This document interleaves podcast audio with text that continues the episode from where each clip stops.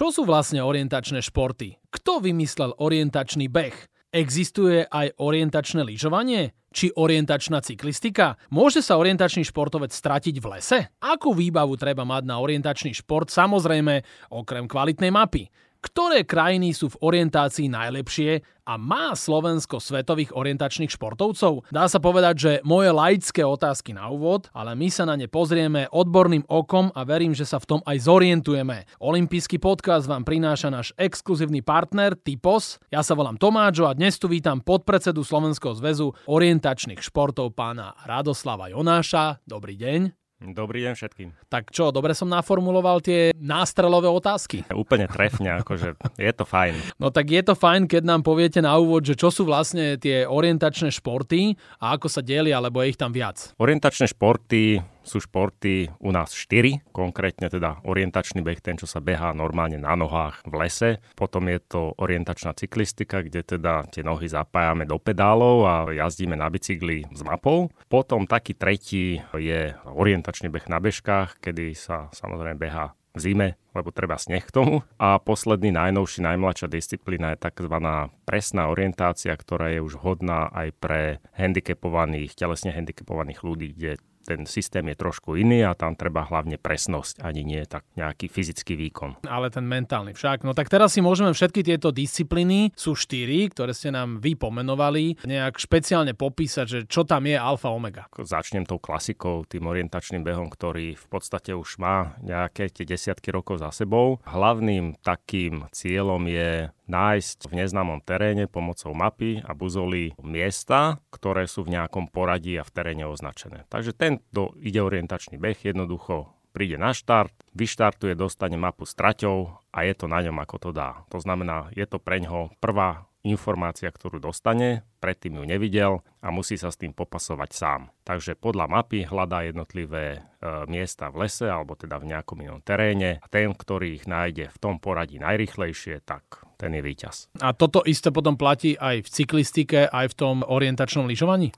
Presne tak to platí. To znamená, akurát v jednom prípade má ten športovec bicykel, v druhom prípade má bežky. Tá presná orientácia, ten rozdiel je v tom, že napriek tomu, že teda ten športovec mapu dostane, on k tej kontrole, k tomu bodu fyzicky nejde, ale teda z nejakého miesta pozoruje to miesto, ktoré má zaznačené na mape. Tam je niekoľko tých tzv. lampiónov, to sú také značky, ktorými sú tie kontroly označené. On podľa mapy a podľa popisu musí zistiť, ktorý je ten správny. Takýmto spôsobom on sa pohybuje v podstate len po cestičkách, takže je to vhodné aj pre vozičkárov a ide najmä o, o také tie skúsenosti z práce s mapou toto, čo všetko hovoríme, tak ten človek, on nevie, akú mapu dostane, vie, že budú preteky na Kamzíku, tak môže tam si on celý týždeň trénovať a môže si tam prebádať tú svoju oblasť? Nie. Nie, ako, ako náhle sa vydá nejaká pozvánka alebo rozpis na to podujatie, tak samozrejme je tam hneď taká klauzulka, že od tohto momentu je tento terén zakázaný a je to v podstate mimo fair play chodiť do tohto terénu a,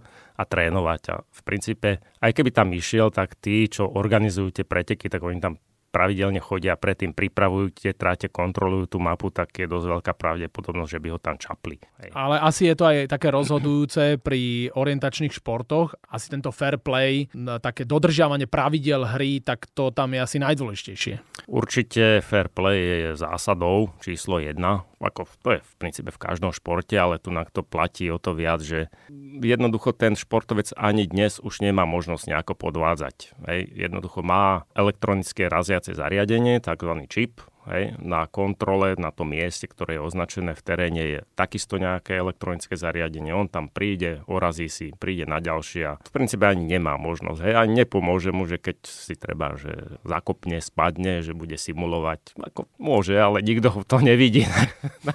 Nikto mu nepomôže. Nikto mu nepomôže. A to zase nie. To zase nie, ako keď sa náhodou stane nejaké zranenie, tak v princípe tí ľudia si pomáhajú navzájom odkiaľ pochádza orientačný beh, kto to vymyslel a koľko je to rokov už na svete? Je to zhruba v 20. rokoch minulého storočia, takže môžem povedať, že okolo 100 rokov. Že stovku oslavujeme? Sto, stovku to bude mať. Ten úplný pôvodný začiatok je Švédsko a vojsko. Hej, to znamená, túto aktivitu začali švédsky vojaci, zrejme v rámci výcviku v armáde, trénovať orientáciu a postupne sa z tohto vyvinul šport. On bol na začiatku, povedzme si, že niekedy po vojne e, prevádzaný najmä turistami a z neho sa postupne vyvinula teda športová disciplína. A také na Slovensku tie prvopočiatky sú niekedy začiatkom 60. rokov, takže keď to spočítame, to máme nejakých zhruba 60, hej, zhruba 60 rokov v týchto našich končinách. A na dnes je taká už e, IT doba. A čo vlastne prináša orientačný beh ľuďom, ktorí sú stále viac a viac priputaní k tým elektronickým zariadeniam? Vnímame to ako veľmi dobrú kompenzačnú aktivitu pre ľudí, ktorí trávia desiatky hodín za, ja neviem, notebookmi, ale aj deti, ktoré sú na iPadoch a jednoducho za mobilnými telefónmi, tabletmi. V princípe to prináša ľuďom nejakú reálnu skúsenosť z prírody, čo považujeme za veľmi dôležité a keď človek nájde tú kontrolu, tak je v ňom kúsok toho objaviteľa, ktorý kedysi dávno preskúmával neznáme krajiny, dobýval Južnú Ameriku, Severnú Ameriku, Austráliu, tak vždy je, je, je ten kus, a našiel som to, čo som hľadal. A, a veľmi často kus prírody, ktorý leží treba za mestom, niekde, hneď za humnami, tak nám poskytuje také zážitky, o ktorých aj nevieme, že tam také miesta krásne sú. Takže je to niečo, čo naozaj veľmi dobre kompenzuje dnešný spôsob života. Hm, dá sa povedať, že je to akési také športové dobrodružstvo? Určite áno a čo má taký ten, možno ešte ten kladný rozmer je, že orientačný beh nemá vekové obmedzenie. No a toto sa ja chcem opýtať, ale určite musí mať, lebo nemôžete to robiť od 0 do 100, lebo deti v predškolskom veku ešte určite nevedia čítať, čiže nevedia čítať mapy a pochybujem ja, že nejaký 90-ročný e, orientačný bežec sa pustí na tú trať, keď už nie je až taký mobilný. V jednom s vami nesúhlasím a v jednom s vami súhlasím. Jasné, že ako od nula to nie to pre všetkých, znamená samozrejme pre všetkých, ktorí na to majú nejaké psychosomatické vybavenie a, a tá priestorová predstavivosť u detí sa vyvíja niekde okolo 8-10 rokov, takže aj tie kategórie vekové sú povedzme, že od tých 10 rokov a horné obmedzenie skutočne nie je. Hej. Sú majstrovstva sveta veteránov, kde sú kategórie 90, 95, 100. Takže tí, ktorí na to sa cítia po fyzickej stránke, určite si nájdu túto svoju príležitosť. A nedávno sme boli na pretekoch v Maďarsku, kde skutočne bola aj kategória muži 85, čo u nás nebýva. Jednoducho tam ten človek ešte, keď vie chodiť, tak, tak to dá. Nemusí sa on vôbec nejako že, že bežať, ale jednoducho má túto svoju aktivitu, ktorú má rád a vie si tu takto splniť.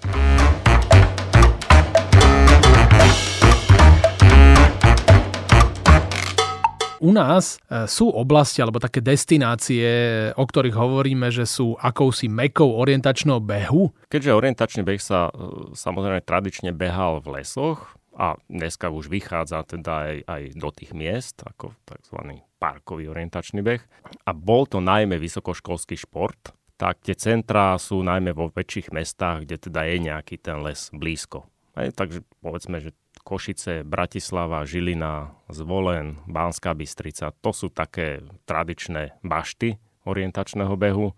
Z určitého ani ja neviem z akého historického dôvodu prichádzajú aj menšie mesta, ako sú Pezinok, e, Ružomberok, Zázriva, Dolný Kubín, kde teda tie aktivity boli, Spišská Nová Ves. Takže tam a tie terény v podstate sú zaujímavé z toho dôvodu, že Slovensko je geologicky veľmi pestré. Keďže je veľmi pestré, tak ponúka rôzne typy terénov, či sú to skalnaté, roviny na záhorí, ako pieskové duny, kras, kde sú závrty, tzv. negatívny terén, že sú tam veľké jamy. V podstate tam ide o to, že ten terén ponúka množstvo terénnych detajlov a tá orientácia je o to ťažšia, náročnejšia a potom samozrejme zábavnejšia. A ja som videl nejaké videá, ako chodia tí orientační bežci, respektíve ako oni pretekajú. V jednej ruke má tú mapu, pozera sa do nej a šprintuje ďalej, lebo on si orazil, hej, našiel to miesto, ten bod a už vie, že už ide na ten ďalší a, a šprintuje a ide ďalej a že či to nie je nebezpečné,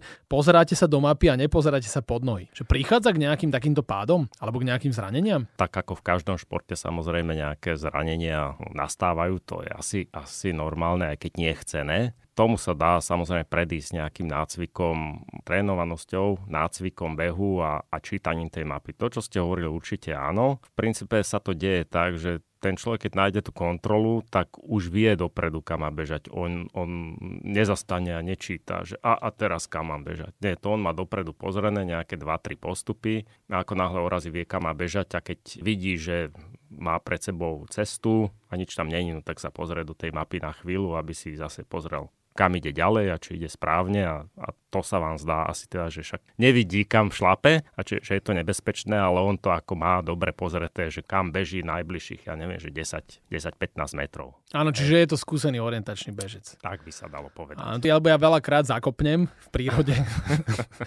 Pozerám všeličo, že á, medveď, ľaľa, jeleň a vtedy akurát zakopnete a tento orientačný bežec nielen, že nezakopne, on sa ešte pozera do tej mapy. No tak toho medveďa, keď ste spomenuli, tak to, toho by sme najradšej vynechali z pretekov. a bol už aj on sa zapojil do nejakých orientačných behov? O medveďovi som ešte nepočul, ale ako príhody boli, kolegovia mali nejaké dve, spomeniem.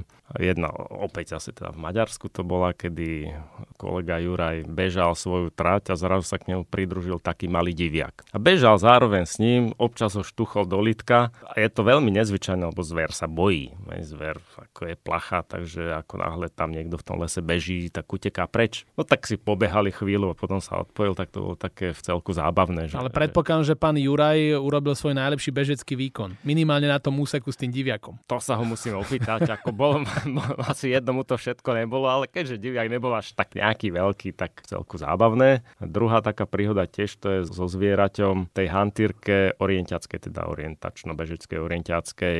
Sú dve slova, že hustník a priesek. Hustník je v podstate les, ktorý je hustý, huština, priesek, to ani není, že orientiacká hantírka, ale lesnická je to proste vysekaný pás v lese dlhý, ktorý slúži potom na, na stiahovanie dreva. Bola taká situácia, že dole svahom boli dva tie prieseky, ktoré sa v hustníku, ktoré sa stýkali niekde na nejakom mieste a pokračovali ako jeden. A toto bol Juraj opäť, ale teda iný Juraj, ktorý bežal po jednom prieseku a je len po druhom. No a zrazu sa ako v tom hustom sa nevideli a zrazu sa tak stretli, zrazili každý Veľmi pekne. A prežili. Prežili, Jelen prežil, Juraj prežil a nič sa také zvláštne nestalo. Na ujme, na zdraví, boli asi každý prekvapený, takže to sú také ako špecialitky. Toto bol Juraj a Jeleň a predtým to bol Juraj a Diviak.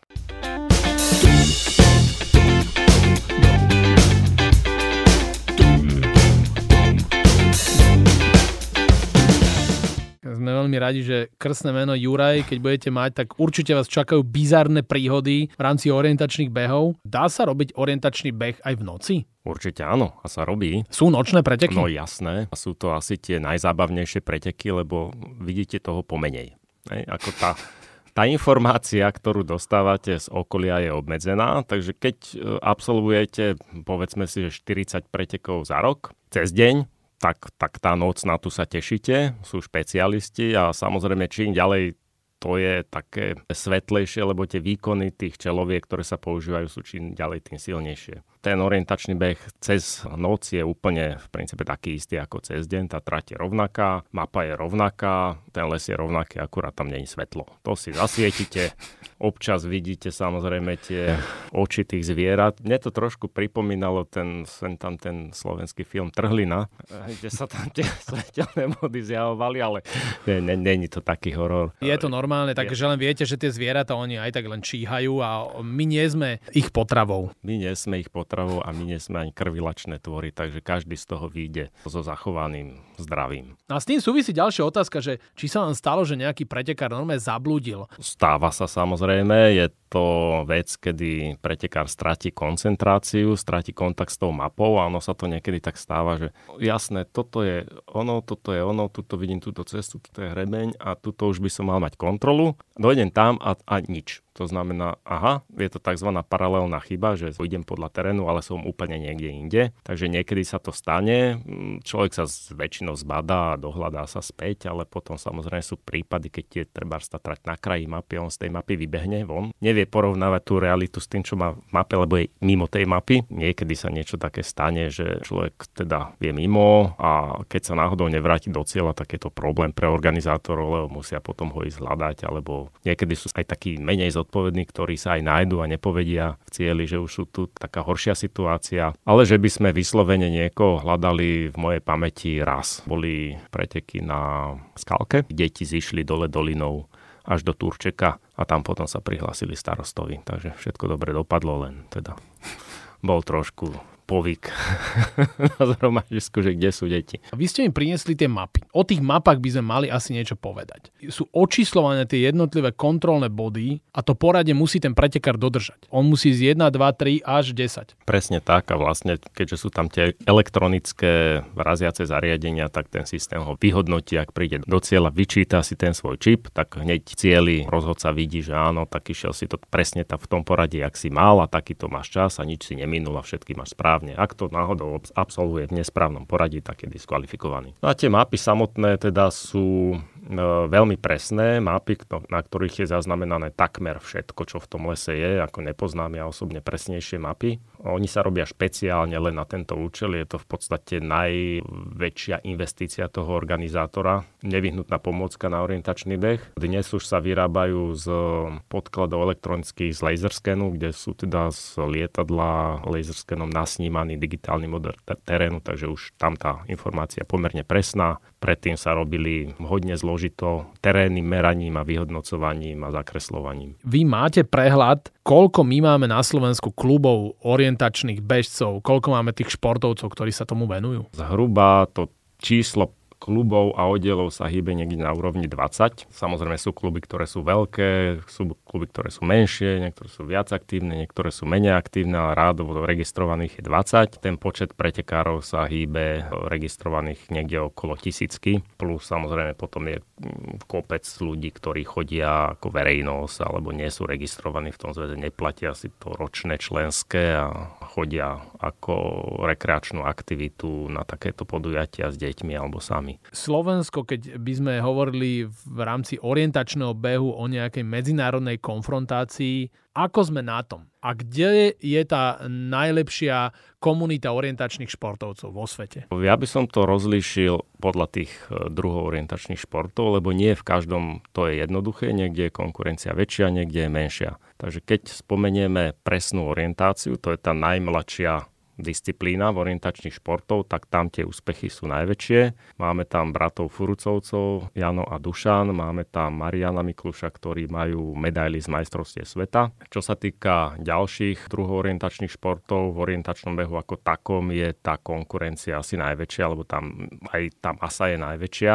A keď sa bavíme o tom, ktoré krajiny sú, sú najlepšie. najlepšie, tak sú to samozrejme tá kolíska orientačného behu, sú to škandinávske krajiny, Švédsko, Dánsko, Norsko, Fínsko a popri nich ešte európske krajiny Švajčiarsko, Francúzsko a Česká republika. To je asi taký, taký ten výkvet a tam tie úspechy sa dosahujú najťažšie my sme mali také dobré obdobie zhruba e, pred 10-12 rokmi, kedy sme dosahovali na nejaké medailové a tesne za medailové umiestnenia. To boli pretekári Marian Davidík, Lukáš Barták. V súčasnosti je to náročné, presadzujú sa najmä pretekári mladší, či už na nejakých juniorských alebo európskych e, dorasteneckých majstrovstvách. Teraz sa zbiera taká nová generácia, najmä v tom orientačnom behu skupina, ktorá prechádza z toho juniorského do dospeláckého veku, tak veríme, že dosiahnu nejaké výsledky v nadchádzajúcich majstrovstvách tento budúci, na budúci rok nejakých nasledujúcich, povedzme si 4-5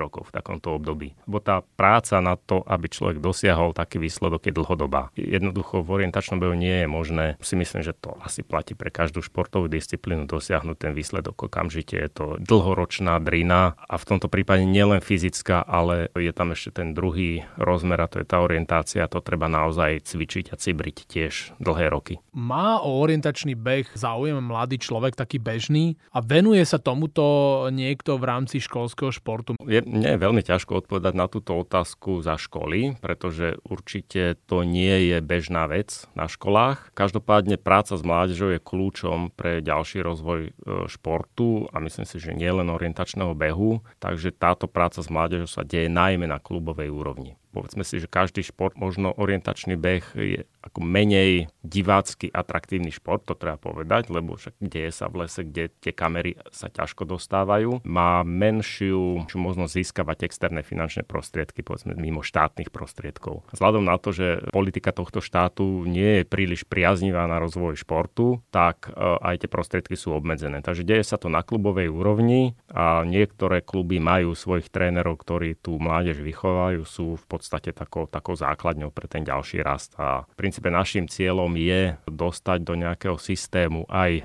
trénerov mládeže, či už financovaných zo štátu alebo spolufinancovaných projektovo, prípadne od záujemcov samotných detí ako rodičov, tak toto je cesta, ktorú vidíme dopredu v tejto oblasti. Ale tá otázka, tá prvopočiatočná, že má mladý človek záujem podľa vás o orientačný šport? Áno aj nie, záleží ako sa mu to podá, ako to uvidí. Hej. Tá naša skúsenosť je, že keď sa vytvorí dobrý kolektív, tak ten záujem je. Keď ten mladý človek vidí, že áno, ja viem ísť na také majstrovstvá, keď majstrovstvá, dostanem sa, ja neviem, za hranice na en také preteky, takže ten záujem tam určite je.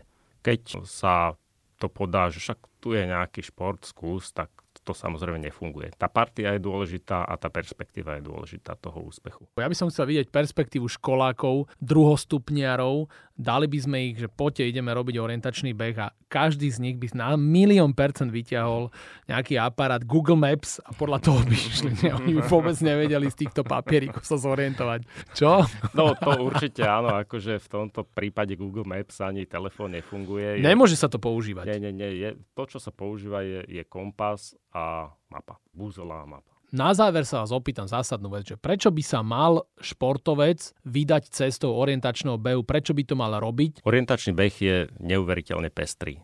Ako z môjho pohľadu vždy, každé preteky sú v inom prostredí a prináša niečo nové. To je jedna vec, ktorá si myslím, že je veľmi dobrá. Druhá, ktorá je veľmi dobrá, je spolieha sa sám na seba. Je to niečo, čo ja vydám zo seba, čo ja viem a čo mne prinesie úspech. A tretia vec je, v dnešnom svete jednoducho ten pohyb v inom prostredí, ako v ktorom sme 24 hodín denne, alebo väčšinu svojho dňa prináša takisto tú hodnotu.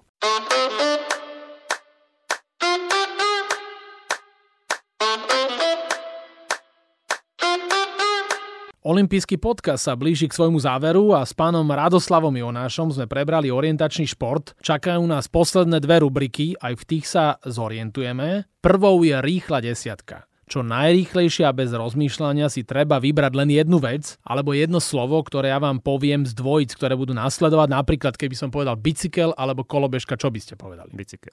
Výborne, tak e, som veľmi rád, že ste pripravení na to. Ideme na rýchlu desiatku. Buzola alebo kompas? Buzola. Segedin alebo brinzové halušky? Segedin. Saturn alebo Jupiter?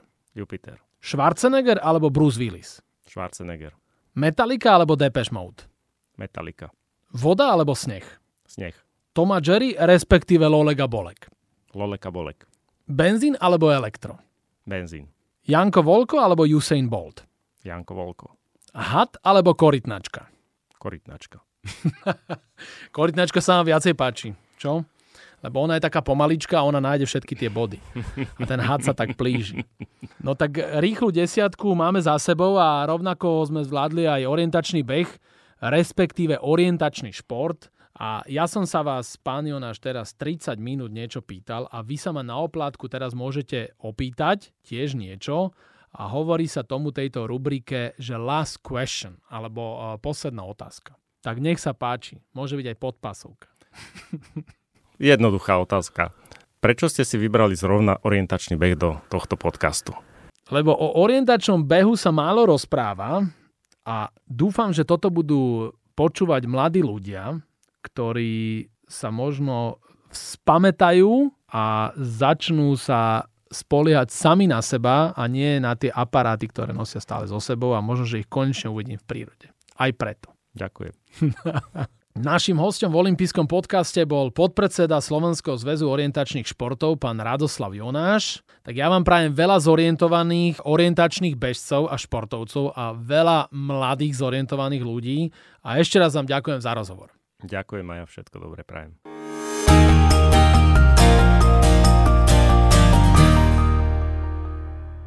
Tak dúfam, že ste sa zorientovali a tento olimpijský podcast sa vám páčil. Prihláste sa na jeho odoberanie vo svojej mobilnej podcastovej aplikácii na platformách Google Podcasty, Apple Podcasty a Spotify. Všetky olympijské podcasty nájdete aj na www.olympic.sk lomka podcasty.